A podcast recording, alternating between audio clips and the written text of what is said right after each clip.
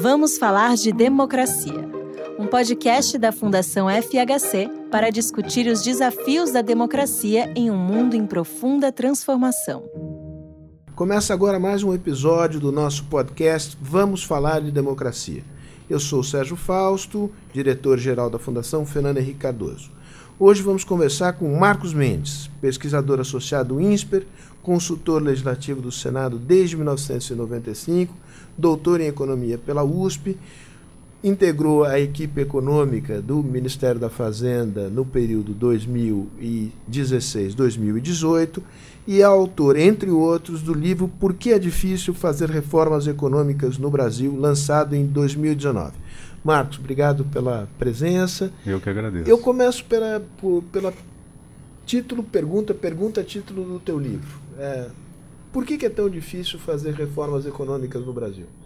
Bom, é, essa pergunta eu me fiz quando eu estava lá no governo, tentando é, avançar com as reformas e, e sentir a dificuldade que era de aprovar pequenos passos no Congresso. É, e uma vez aprovado no Congresso, muitas vezes as reformas eram questionadas no Judiciário. Né? Eu olhei e falei assim: não é possível que seja assim em todo lugar do mundo. Né? E me dediquei, logo que eu saí do Ministério, a, a, a estudar essa questão. Uh, e fui ver a literatura uh, sobre os países que foram bem sucedidos em fazer reformas. Uh, você tem pelo menos três dezenas de países que conseguiram fazer reformas econômicas expressivas na mesma direção que o Brasil fez, é, que o Brasil precisa fazer, é, e que estão tendo bom desempenho econômico. Fui olhar o que, que esses caras conseguiram que a gente não consegue. Né? E a primeira constatação que eu fiz é de que foi difícil para todo mundo. Fazer reforma é sempre muito difícil. Né? por algumas características típicas. Fazer reforma econômica, basicamente, na maioria das vezes, é quebrar privilégios de alguns grupos. Né? Então, quando você propõe essa quebra de privilégios, esses grupos se reúnem, é, é, você está atacando, digamos assim, benefícios concentrados para gerar é, resultados positivos difusos para toda a sociedade. Aquela pessoa que está perdendo o privilégio dela se mobiliza e a pessoa que vai ser beneficiada pela reforma muitas vezes nem sabe que isso vai acontecer. Né? Então, a mobilização de quem está sendo afetado negativamente pela reforma é muito grande. Segundo lugar, em geral, as reformas exigem sacrifício no presente para dar benefícios no futuro. E muitas vezes demora muito, demora uma década para esse, esse, benefício aparecer. Uh, então, você também tem uma equação difícil. Em terceiro lugar, tem o fator medo. As pessoas podem saber que uma reforma vai melhorar a situação do país, mas elas não sabem se elas individualmente vão ficar acima ou abaixo da média. Então, você imagina uma reforma do mercado de trabalho para um cara que está com 55, 60 anos. Ele morre de medo né? É, e tende a reagir contra a reforma. É, então, é, é esse ambiente é difícil em todos os lugares do mundo, né? mas surgem situações especiais, como situações de crise econômica grave, é, ou algum país, como por exemplo foi o caso da Nova Zelândia, em que eles penduravam a economia deles em exportações para o Reino Unido e de repente o Reino Unido entrou na comunidade econômica europeia lá nos anos 70, diversificou as compras dele e parou de comprar na Nova Zelândia. Os caras olharam e falaram: a gente tem que fazer alguma coisa aqui. Né? E isso deu um start para uma reforma. Bom, aí quando você vai olhar o caso do Brasil, além dessas dificuldades tradicionais, a gente tem outras é, é, muito fortes. Né? Primeiro, que o Brasil é um país muito grande em termos de população e de área geográfica. Isso nos torna um país heterogêneo e os, e os, e os interesses são conflituosos dentro do, do, do território nacional. Então, você vê, por exemplo, a questão da reforma tributária. Ela principalmente não andou até hoje por conta de conflitos federativos. Né? Uh, então, países pequenos e com governos unitários têm mais capacidade de fazer reforma. Até porque países pequenos não têm mercado interno suficientemente grande para se, se fechar e proteger o mercado interno. Eles têm que se abrir para o mundo. Né? E quando eles se abriram para o mundo num período de globalização, eles aproveitaram a onda da globalização. E o Brasil continuou fechado protegendo o seu mercado. Para competir, eles tiveram que fazer reforma. Para competir, eles tiveram que fazer reforma. Para você ser aberto, você precisa estar com a sua macroeconomia equilibrada, você tem que ter um sistema jurídico é, é, que não causem insegurança jurídica, você precisa é, ser produtivo, você precisa encontrar um nicho do mercado internacional em que você é competitivo. Tudo isso induz a economia na direção de uma maior produtividade. Né? Outro aspecto muito importante é o sistema político eleitoral. Né? É, os países que foram, boa parte dos países foram bem sucedidos em fazer reforma, eles têm sistemas eleitorais que geram é, maiorias automáticas no, no Congresso. Né? Então, em geral, é, são sistemas em que geram uma quantidade pequena de partidos políticos é, e o resultado da eleição leva a que ou o partido vencedor da eleição ou a coalizão dele com mais um ou dois partidos já gera maioria suficiente para aprovar as reformas no parlamento. Né? E no Brasil nós temos um, um regime que gera 30 partidos no parlamento, né? uh, um, um, espaço enorme para que esses partidos representem interesses específicos, particulares e, portanto, uh, são potenciais fontes de, de resistências a reformas. Né? Uh, num regime é, é, bicameral, em que as reformas têm que ser aprovadas na Câmara, no, no Senado, Senado, e vai e volta. Né? Uh, então, aí também a questão uh, do desenho institucional político é muito difícil. E, por fim, um ponto muito é, enfatizado pela literatura é a ideia de coesão social. Né? Fazer reforma econômica é basicamente induzir um consenso dentro da sociedade. Né? Quando você tem sociedades muito divididas e pouco coesas, é, é, mais difícil induzir esse consenso, mais difícil convencer as pessoas de que estamos todos no mesmo barco. Né? E nas medidas da literatura sobre coesão social, o Brasil é um dos países de mais baixa coesão. Como é que eles medem? Eles medem basicamente por desigualdade de renda uhum. né? e grau de violência na sociedade. E nós somos uma sociedade muito desigual, muito violenta. E isso gera baixa confiança no próximo. Né? Aqueles índices do World Value Survey mostram o Brasil como um dos países de mais baixa confiança interpessoal. E onde há baixa confiança interpessoal é difícil fazer consenso para aprovar a reforma. Marcos, difícil, mas não impossível. Quer dizer, conseguimos aprovar ao longo de muitos anos várias reformas. Um, um dado aproximativo uh, que mostra a capacidade de fazer reformas é o fato de que houve mais de uma centena de emendas da Constituição desde que ela foi promulgada em 1988. E a fórmula política para aprovar a forma política que se encontrou, convencional e que prevaleceu por muitos anos, é, é, chamado presidencialismo de coalizão. Ou seja, o presidente é eleito por maioria absoluta em segundo turno, a base política dele no Congresso, em geral, não surge das próprias eleições, ele é eleito por um conjunto de partidos. É, esse conjunto não forma a maioria, mas ele compõe esta maioria compartilhando o poder e entregando aos partidos, na proporção da sua representação no Congresso, postos no governo, em particular nos ministérios. O governo Bolsonaro rompeu eh, com este modelo, com esta forma, fórmula política. E, eh, a julgar por 2019, teve um desempenho em termos de aprovação de medidas no Congresso, eh, de medidas importantes da agenda de reformas, relativamente positivo. Isto coloca em xeque o teu argumento ou te parece um fenômeno circunstancial? Não, é um fenômeno circunstancial. É, na verdade, foi feita uma confusão entre governo de coalizão e corrupção. Né? É, embora tenha havido corrupção durante o governo de coalizão, nós não precisamos misturar as duas coisas. Né? Não, não, as duas coisas não são uh, o mesmo fenômeno. Né? Você pode muito bem ter um governo de coalizão em que um ministro que é apanhado em ato corrupto seja demitido, entrega ele à justiça e o partido que aquele ministro representa indica outra pessoa, decide se quer sair da coalizão. Né? Então, essa confusão entre é, governo de coalizão e corrupção é, gerou é, uma opção política de não ter uma negociação estruturada com o parlamento. Né?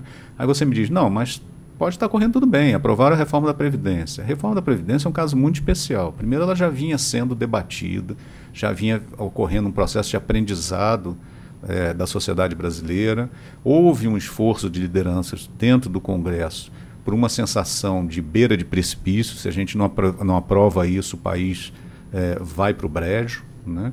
Então houve uma pressão muito grande e a Previdência era um tema suficientemente grande para mo mobilizar a população, uh, para as pessoas irem para as redes sociais, fazendo pre pressão sobre os seus parlamentares. Agora, é, você não pode governar dessa forma o tempo todo, porque você tem uma série de temas que não tem essa visibilidade toda. Né? O tempo todo o Congresso está é, é, é, avaliando é, e propondo modificações, muitas delas são contra-reformas, estão na direção contrária da reforma. E se você não tem um, um governo, um poder executivo estruturado para bloquear isso, é, você leva um monte de bola nas costas. Né? É, e, e a, o próprio andamento das reformas, você veja, por exemplo, que privatização não está andando, Uh, o, que, o que está sendo feito de privatização é basicamente a parte mais fácil, que é vender participações acionárias, mas a venda das grandes empresas, Eletrobras, por exemplo, o, o Congresso está bloqueando. Né? Uh, toda a agenda de abertura da economia está sendo bloqueada, não está andando. A reforma administrativa, que deveria já ter ido para o Congresso, uh, está sendo, sofrendo resistências dentro do próprio Poder Executivo o pacote de ajuste fiscal, aquelas três PECs que foram enviadas para o Congresso, foram enviadas numa dimensão muito menor do que o necessário para o efetivo ajuste das contas públicas. Então, efetivamente, faz muita diferença quando você tem um, um, presidente da República que joga os projetos no Congresso e lava as mãos. Mandei aí o Congresso que se vire. Né? Até. É, as pessoas estão mudando de presidencialismo de coalizão para vários nomes, né? A gente pode falar em presidencialismo de omissão. É, a expressão é tua? O, o copyright é seu? Eu, eu não sei se eu li em algum lugar, mas eu já ouvi adotou. falar, eu adotei. Eu já ouvi falar em presidencialismo de confusão, que o Fernando Limonge usa. Eu acho mais apropriado o presidencialismo de omissão. Joga os projetos no Congresso e o Congresso que se vire. Não é assim que funciona. Uhum. Né?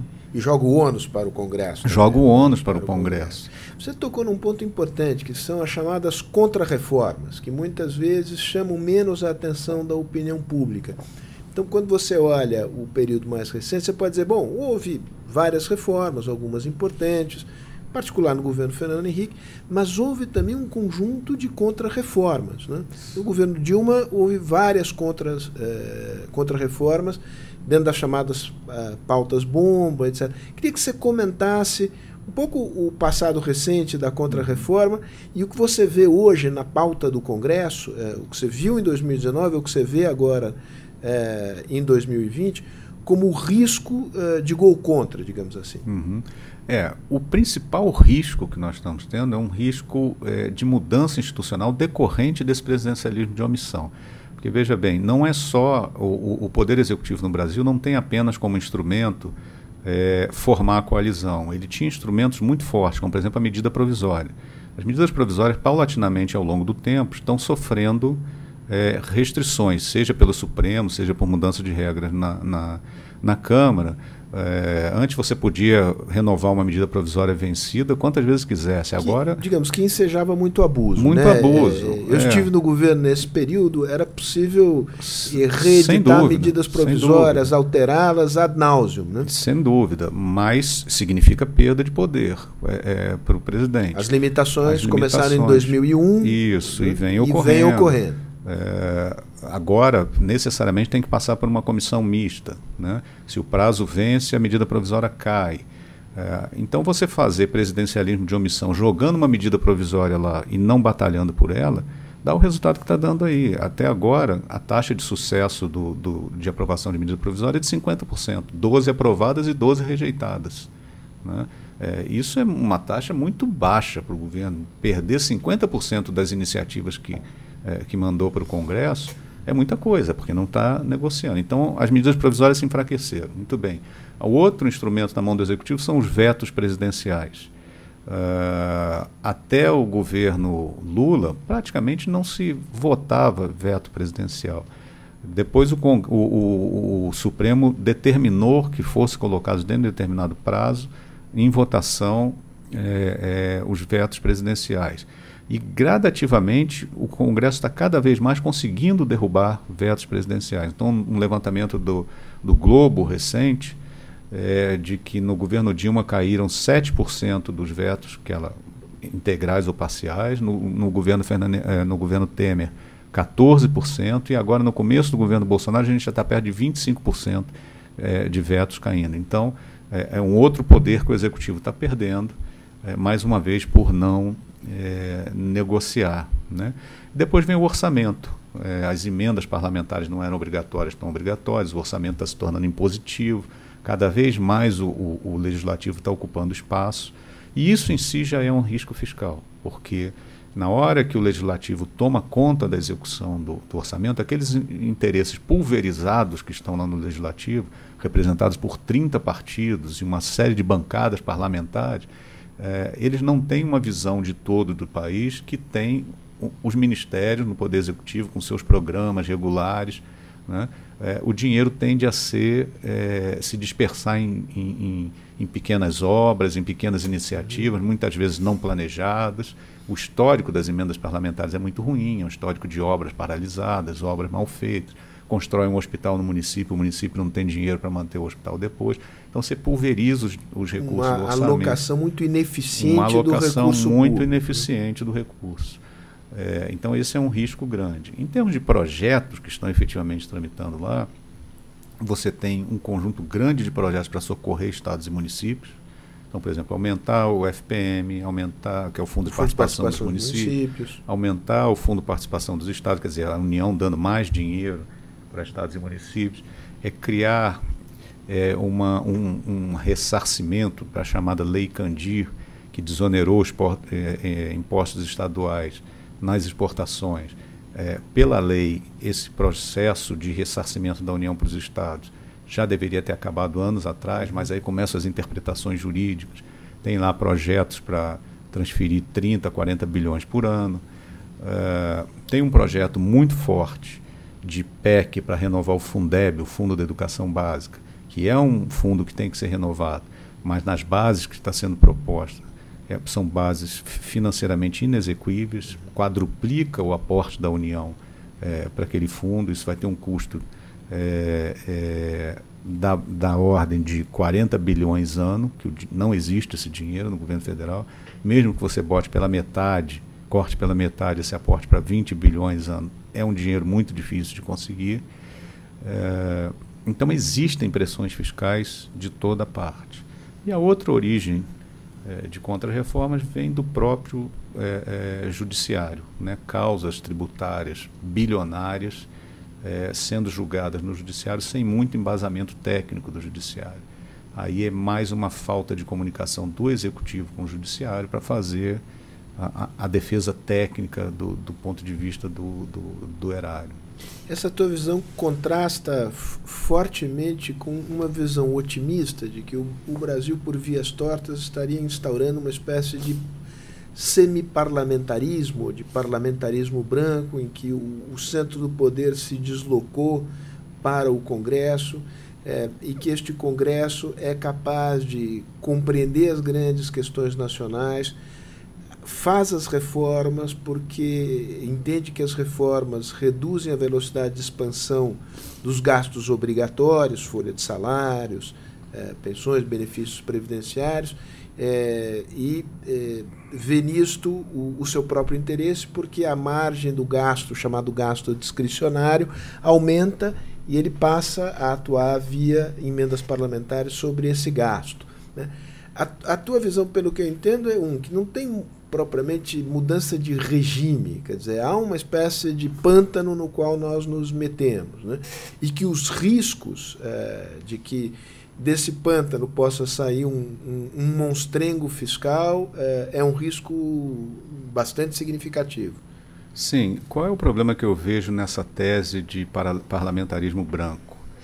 É que no parlamentarismo você tem alguns instrumentos, né, como o voto de desconfiança, como a possibilidade de derrubar o, o, líder do governo e você formar uma outra liderança que assuma o governo. Chamado voto de desconfiança construtivo. Construtivo, é. né? É, então, você, a perspectiva de poder daquele cara que está lá no parlamento de eventualmente cair o governo e ele formar um novo governo de coalizão gera um processo de responsabilidade, né?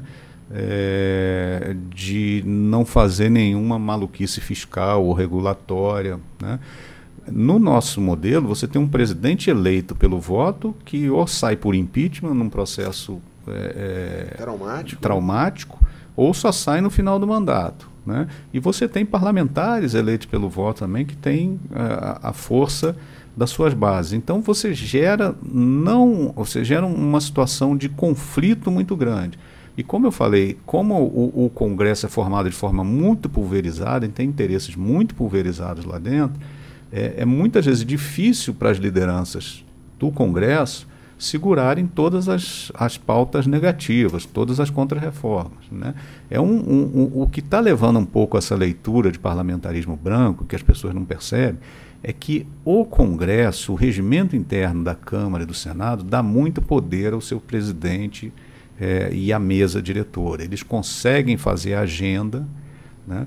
e, por sorte, nós temos presidente das duas casas razoavelmente é, alinhados com a agenda de reforma. Não, é 100, não estão 100% alinhados, mas razoavelmente alinhados uh, uh, e, e, e compartilham uma noção de que para o país voltar a crescer, a gente precisa aumentar a produtividade, a gente precisa reformar realizar um determinado conjunto de reformas.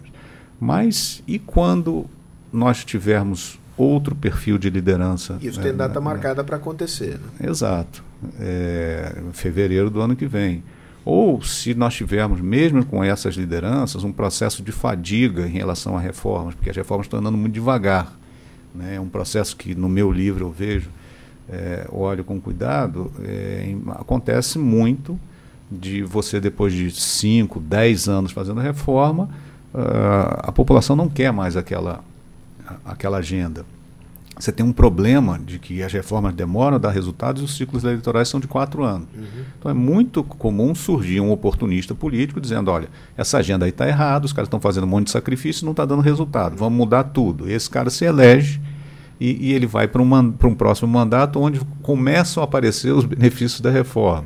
Então ele, ele se beneficia da reforma feita pelo antecessor e não dá continuidade. E não dá continuidade. Né?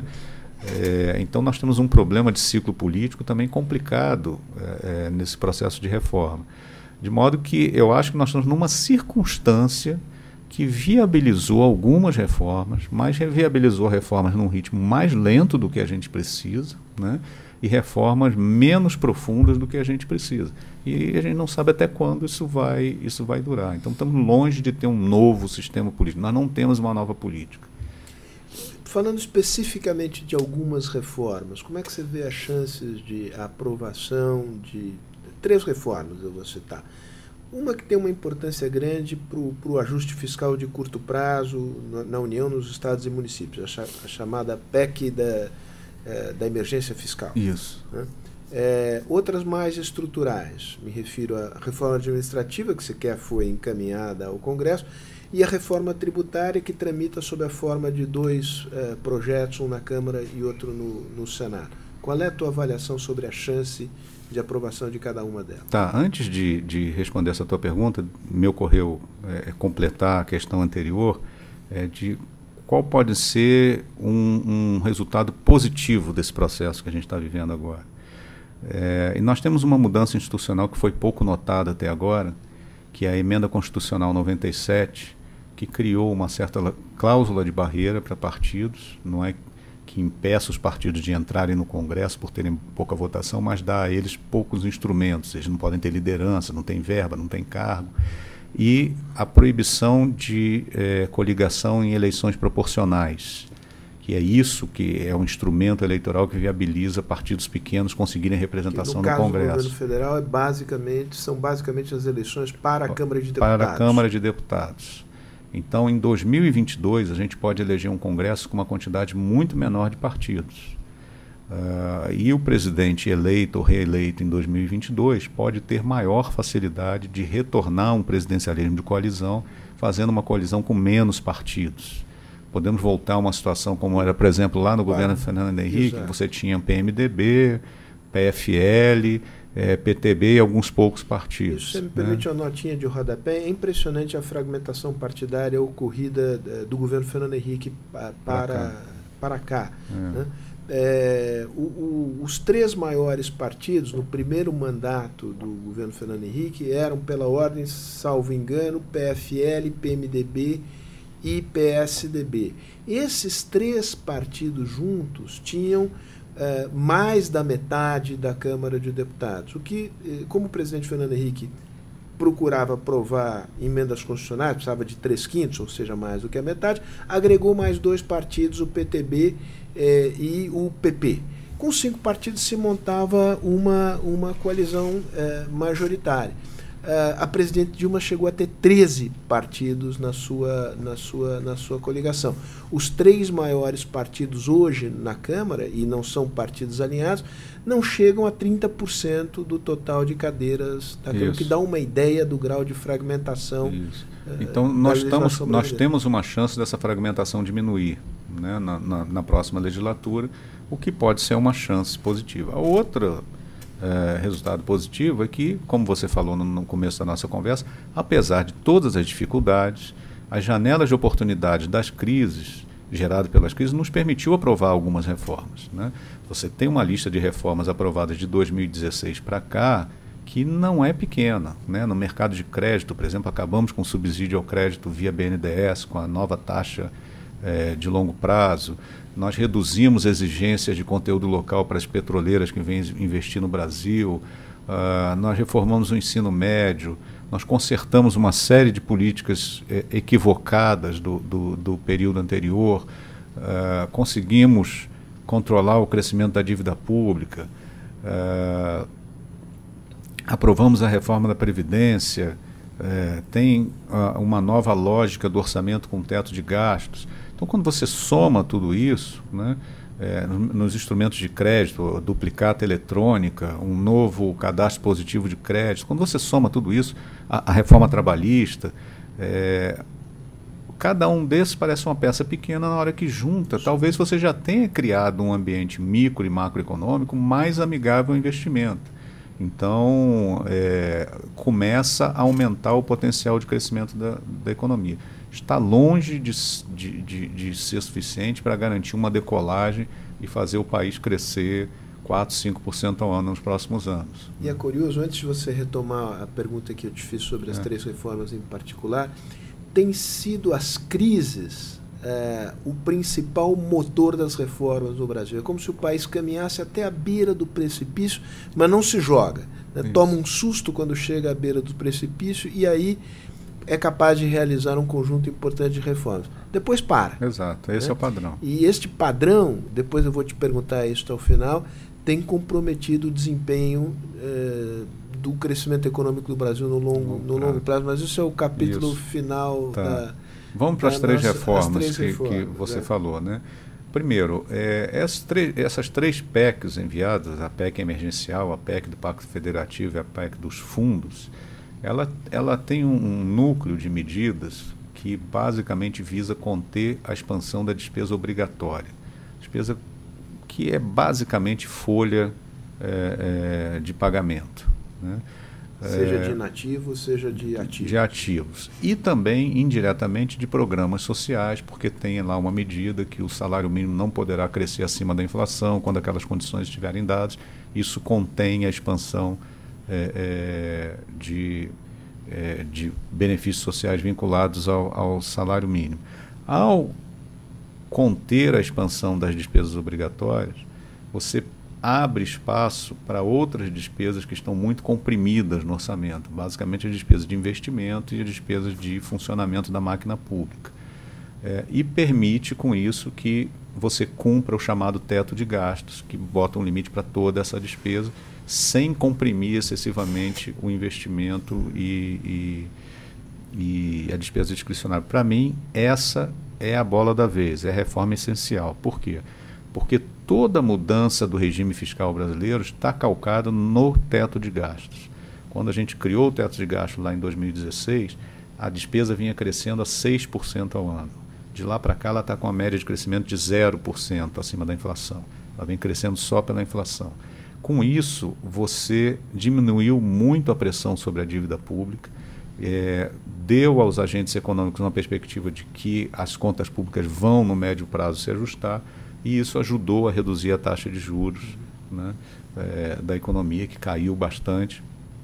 De modo que, se você sinaliza que não vai cumprir o teto de gastos, que não vai conseguir segurar as despesas obrigatórias, toda essa dinâmica positiva de redução de juros e trajetória de dívida se estabilizando se reverte e aí fica muito difícil, porque ninguém investe num país em que tem chance da dívida pública não ser paga, ou de um choque tributário para poder pagar a dívida pública, ou de aumento da inflação para corroer a dívida pública. Então é uma condição básica, né, essa, essa manter essa, essa dinâmica positiva e manter o teto de gastos.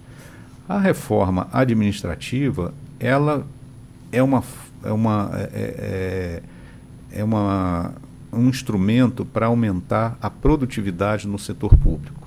Né? É, você tem hoje os incentivos dados aos servidores públicos são muito baixos e são na direção é, de não se esforçar e de não buscar fazer o melhor trabalho. Coisas como, por exemplo, o sujeito entra novinho no setor público já ganhando quase a mesma coisa do que ele vai ganhar no final da carreira. Os salários são muito mais altos que no setor é, privado é, não existe promoção por mérito. Então o sujeito entra, se acomoda, o esforço que ele faz é antes, para conseguir aquele emprego bem remunerado. O concurso é difícil. É, o concurso é difícil. Então depois você ah, já fiz um esforço danado para passar nesse concurso, agora eu quero relaxar. Né? Essa é a lógica. Então você tem que mudar essa lógica para que o serviço público ganhe eficiência. Né? É, e o ganho fiscal da reforma administrativa vai ser apenas secundário a forma que eu vejo do desenho da reforma administrativa é buscar tornar, criar mecanismos de incentivo ao esforço e eficiência. O ganho né? fiscal, se vier, virá das três outras das, PECs. Das PECs, que essas sim colocam um, um, um limite forte de gasto e dão instrumentos a controlar esse gasto, inclusive instrumentos para estados e municípios, que estão mais engessados ainda que a União. E a reforma tributária é hoje é, o instrumento essencial para aumentar a produtividade da economia, para a nossa economia ser mais eficiente. E, portanto, crescer mais. E, portanto, crescer mais. Hoje, o sistema tributário ele influencia negativamente as decisões de investimento, as decisões de fazer negócio, uh, de forma que uh, reduz tremendamente o potencial de crescimento da economia. Uh, agora, como prioridade número um, a gente ainda tem a questão fiscal, que não está resolvida. E a questão fiscal é uma condição necessária, ainda que não suficiente, para você ter maior crescimento mais para frente. E você é cético, otimista, pessimista? Como é que você avalia a chance de aprovação deste conjunto? Quer dizer, as três PECs fundamentais para reforçar a contenção do crescimento da despesa obrigatória e essas outras duas, eh, administrativa para melhorar a produtividade do setor público, tributária para melhorar a produtividade do setor privado e fazer o país crescer mais. É, eu, eu sou otimista é, com relação a, falando primeiro das três PECs de ajuste fiscal.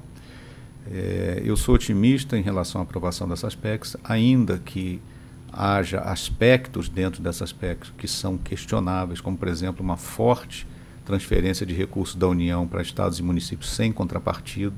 A PEC do é, Pacto Federativo. É, ali eh, se coloca muito dinheiro das rendas de petróleo, se entrega aos estados, e isso, de certa forma, desestimulou alguns estados a fazer uh, uh, reformas e o dever de casa que eles precisavam fazer na expectativa, na expectativa de, de receber dinheiro. É, mas, no conjunto, as três PECs fazem sentido. Eu sou otimista porque, é, mesmo nessas PECs de ajuste fiscal, a, a, os mais atingidos são os servidores públicos, né? porque se você chegar a determinados limites, você não vai dar reajuste de salário, você não vai contratar, você não vai dar promoção. E o que aconteceu com os servidores públicos nos últimos anos foi uma perda de poder político de influência muito grande, por dois motivos. É, em primeiro lugar, me parece que os parlamentares perceberam que eles entregaram muitas coisas para os servidores e não receberam voto em troca. Né? Que, à exceção dos professores, que são muito numerosos, os outros servidores públicos fazem muito barulho, mas não são muitos, não têm votos, não elegem uhum. é, uma bancada. E segundo, a restrição fiscal ficou tão grande que os parlamentares já perceberam que, olha, se eu tirar, é, se eu diminuir ou controlar a despesa é, obrigatória, em especial a despesa de folha, vai ter mais espaço para minha emenda parlamentar, para os meus projetos. Então, existe um incentivo político é, é, para aprovação. E, além disso, houve uma mudança na composição política da, da, do Congresso em geral, da Câmara em particular. Quer dizer, o, o, o funcionalismo público, o sindicalismo de funcionalismo público, basicamente ligado aos partidos de esquerda que pre, perderam força é, perderam eleitoral. For... E né? perderam dinheiro também, porque com a reforma trabalhista acabou a, a, injeção bilionária de recursos nos sindicatos e nas centrais sindicais. Então, o poder de mobilização que eles tinham, é, é, o poder financeiro que eles tinham para fazer mobilização, não tem mais. Né?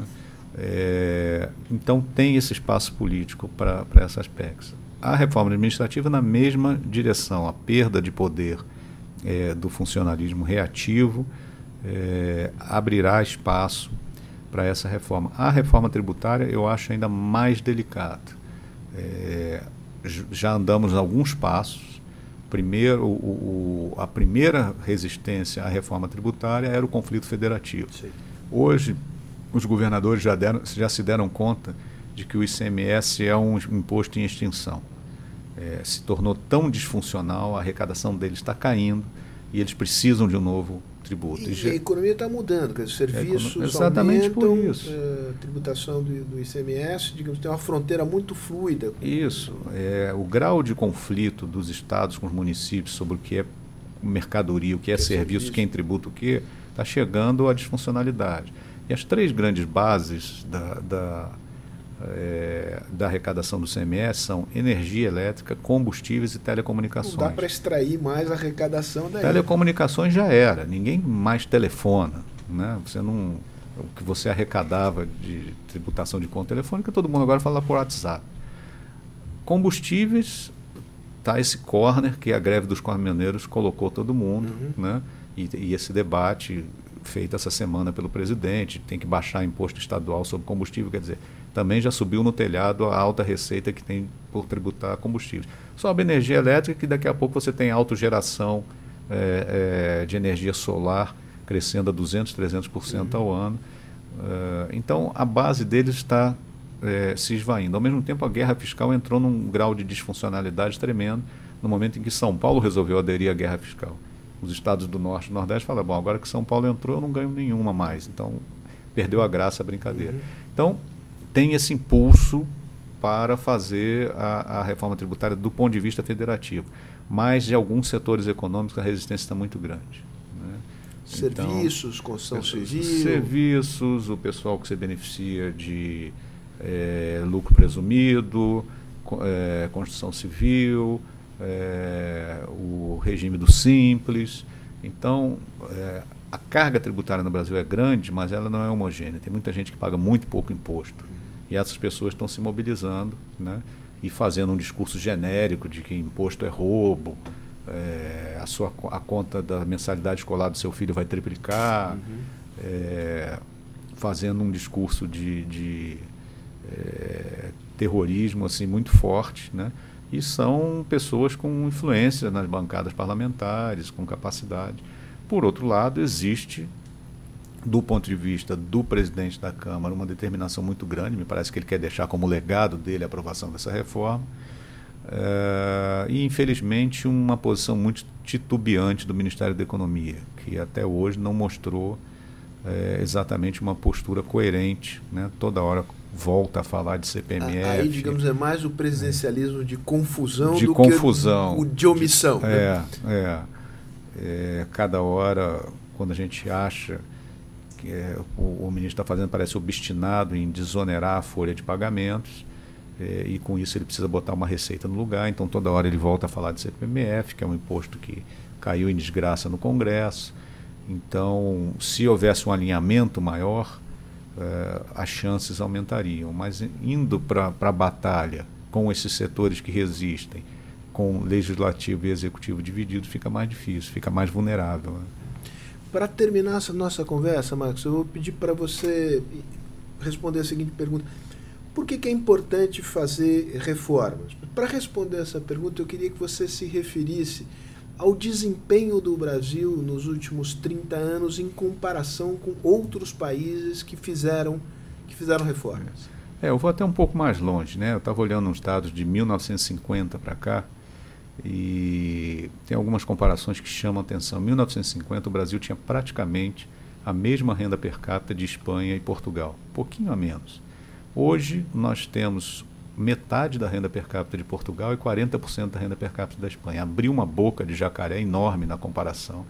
E isso é uma diferença brutal em termos de padrão de vida, de oportunidades e de civilidade. Né? Onde não tem dinheiro, você não consegue dar condições mínimas de educação, de urbanização, de, é, é, de estruturação de uma sociedade. Né? Aí você olha para o leste europeu, a Polônia com um desempenho muito melhor que a nossa, a gente olha para a Turquia.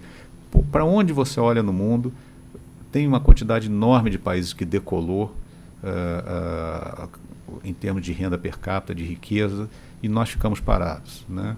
Nós estamos há quatro décadas com uma renda per capita que equivale a 25% da renda per capita dos Estados Unidos e não saímos disso. Quer dizer, a gente não converge em direção a renda dos países mais ricos. É, nós sequer fomos capazes de alcançar a renda per capita da Argentina.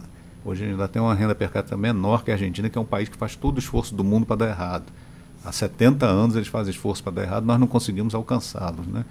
Então, já estamos, a turma da segunda divisão da América Latina, Peru, Colômbia, já estão nos ultrapassando, mais dois, três anos nos ultrapassam. Então, recuperar. Em termos de renda per capita. Em termos de renda per capita. Né? Que é um indicador mais geral. Né? É, as pessoas dizem, ah, dinheiro não é tudo. Eu lembro aquele cantor, o Falcão, né, cearense, dinheiro, dinheiro não é tudo, mas é 100%. Né? quer dizer, é a base, é a condição necessária para que uma sociedade... É interessante, quer dizer, o, tem uma pesquisa que mostra a, a relação entre dinheiro e felicidade no nível individual. Né? E, e, ela mostra que até é, 70, é, 70 mil, é, vão me falhar os números, mas digamos, é, a, a, o, a, mensagem básica é, é, a seguinte. No começo. No, no começo importa muito, muito, Quer dizer, é. até você se estabilizar como uma pessoa, uma família de classe média, se estabilizar sem ter o medo de retornar, a relação entre mais dinheiro e mais felicidade é quase de um para um.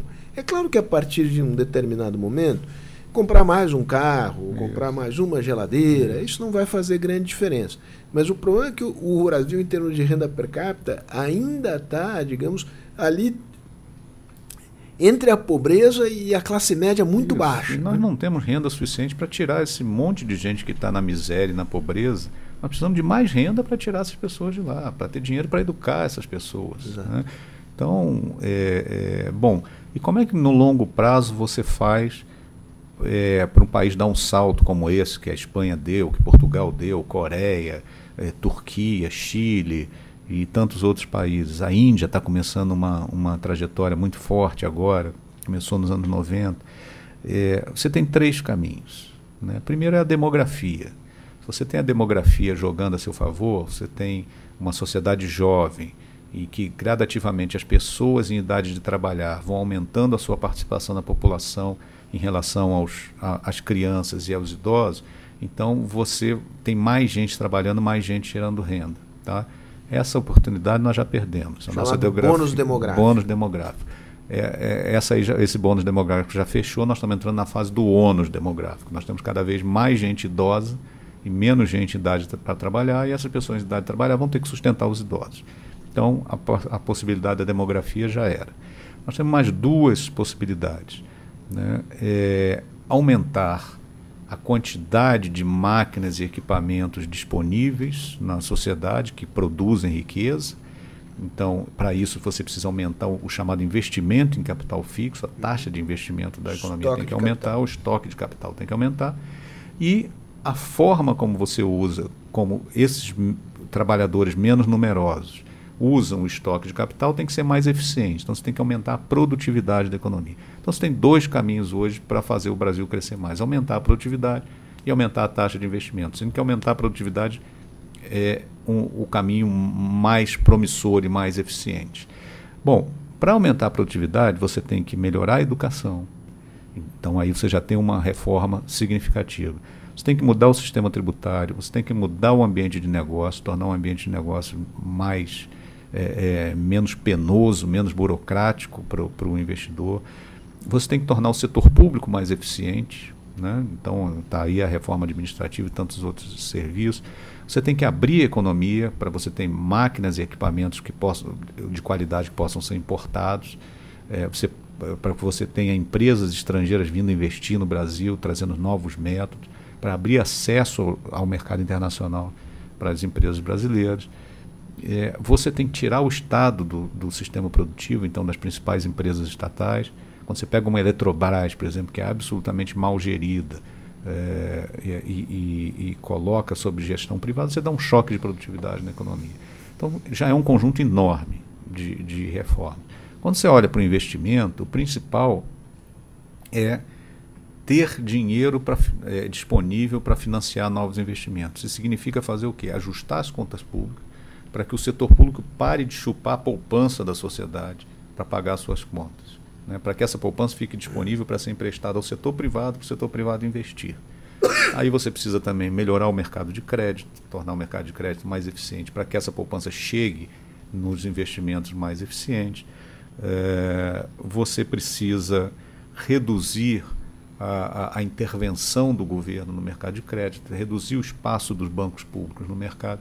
Então, cada ponto desse é uma reforma dificílima de aprovar. Né? É, e só não há, não há atalho. Né?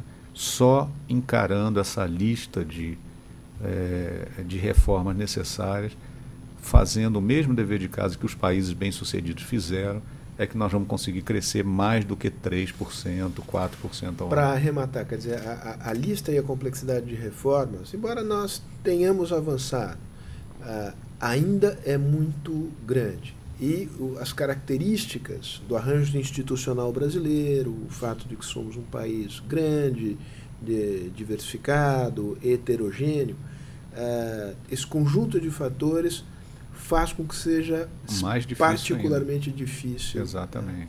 E nós estamos uh, ficando para trás. É, já ficamos. Já né? ficamos para trás. Né? E só um último comentário, que é uma, compartilhando uma preocupação a partir da concordância que, de fato, a agenda de produtividade ela é crucial. Agora, a incorporação de nova tecnologia significa a, a substituição de mão de obra pouco qualificada por mão de obra mais qualificada, porque esta é a característica das tecnologias uh, emergentes. Dado que, para falar no jargão econômico, o estoque da mão de obra uh, no Brasil é muito pouco qualificado, o medo que dá é muita gente vai ficar no meio do caminho. Como é possível lidar com as pessoas que não vão conseguir se integrar uh, ao mundo produtivo? À medida que ele possa avançar é, tecnologicamente. Não, muita gente já ficou pelo meio do caminho, porque numa economia improdutiva você não gera emprego, você não tem crescimento, você não tem um efeito multiplicador é, é, do crescimento sobre o emprego, e as pessoas estão ficando pelo meio do caminho. E estão ficando pelo meio do caminho mal formadas, mal educadas, né? com educação de baixa qualidade. Uh, essa questão uh, do avanço tecnológico é um, é um desafio que está sendo vivido pelo mundo todo. A experiência histórica que a gente tem, olhando os séculos anteriores, é que existe sempre, nos momentos de revolução tecnológica, uma mudança muito grande de, de profissões, né? mas que com o tempo as coisas se ajustam as pessoas é, é, afunilam em direção às novas profissões. Né? Você tem hoje um monte de profissão nova surgindo, é, programador de sistemas, né? Cada nova tecnologia gera novos empregos. É, você tem é, facilidade agora de instalar no telhado das casas, dos apartamentos, é, coletores solares de energia. Então já tem um monte de gente trabalhando com isso, instalando isso, criando firmas é, é, é, para fazer esse tipo de instalação. Agora, tem, obviamente, um período de transição. Que pode Sem, ser longo. Que pode ser longo. E custoso. Mas, e, né? custoso, mas do qual nós não vamos fugir. Não fazer reforma não vai é, nos tirar dessa. Pelo contrário, nós vamos ficar, continuar com um bolsão de pessoas é, trabalhando de faxineiro, vamos, de empregado nós doméstico. Nós vamos ter que encontrar uma maneira, Marcos, de avançar na agenda de produtividade e reformular, mas também robustecer a agenda de proteção.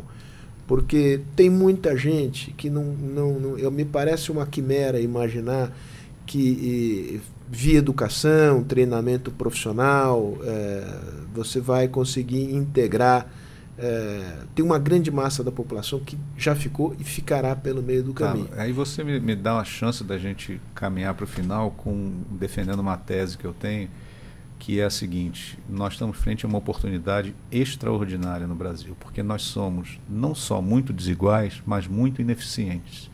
E boa parte das reformas que nós temos que aprovar, elas é, diminuem a desigualdade e aumentam a eficiência. Então, por exemplo, Reforma da Previdência. É uma reforma que diminui a desigualdade tremendamente, porque ela limitou as aposentadorias mais altas e não mexeu com as aposentadorias mais baixas. A reforma que está sendo feita no sistema de investimentos de concessão de saneamento básico. Se você efetivamente conseguir dar saneamento básico para as populações mais pobres, isso é um choque de, de igualdade de oportunidade tremendo. A reforma é, abrir é, a, é, a reforma da, da, da reforma administrativa. Você vai estar tá colocando o custo do aumento de produtividade da economia sobre uma parcela altamente remunerada, sobre a elite do, do, do serviço público. Então, abrir economia, você vai estar tá quebrando meia dúzia de, de cartéis e oligopólios que controlam setores é, é, específicos da, da economia brasileira. Então, onde você olha, a agenda de reforma ela tem uma sobreposição muito grande com a agenda de igualdade de oportunidades e a agenda de eh, extinção de privilégios. Isso é uma grande chance para a sociedade brasileira. Não tenho dúvida. Quer dizer, eu acho que essa tua mensagem final, e aqui a gente conclui, ela, ela é muito importante no exercício de convencimento das pessoas que é do interesse da sociedade fazer, fazer fazer reformas, que é possível combinar ganho de eficiência com redução da desigualdade, é, aumento da oportunidade, das, da igualdade de oportunidades e redução dos, dos privilégios. Marcos, muitíssimo obrigado pela, pela ótima conversa e tomara a gente possa fazer uma nova conversa no futuro próximo. Sempre à disposição. Um abraço. Vamos falar de democracia, um podcast da Fundação Fernando Henrique Cardoso para discutir os desafios da democracia em um mundo em profunda transformação.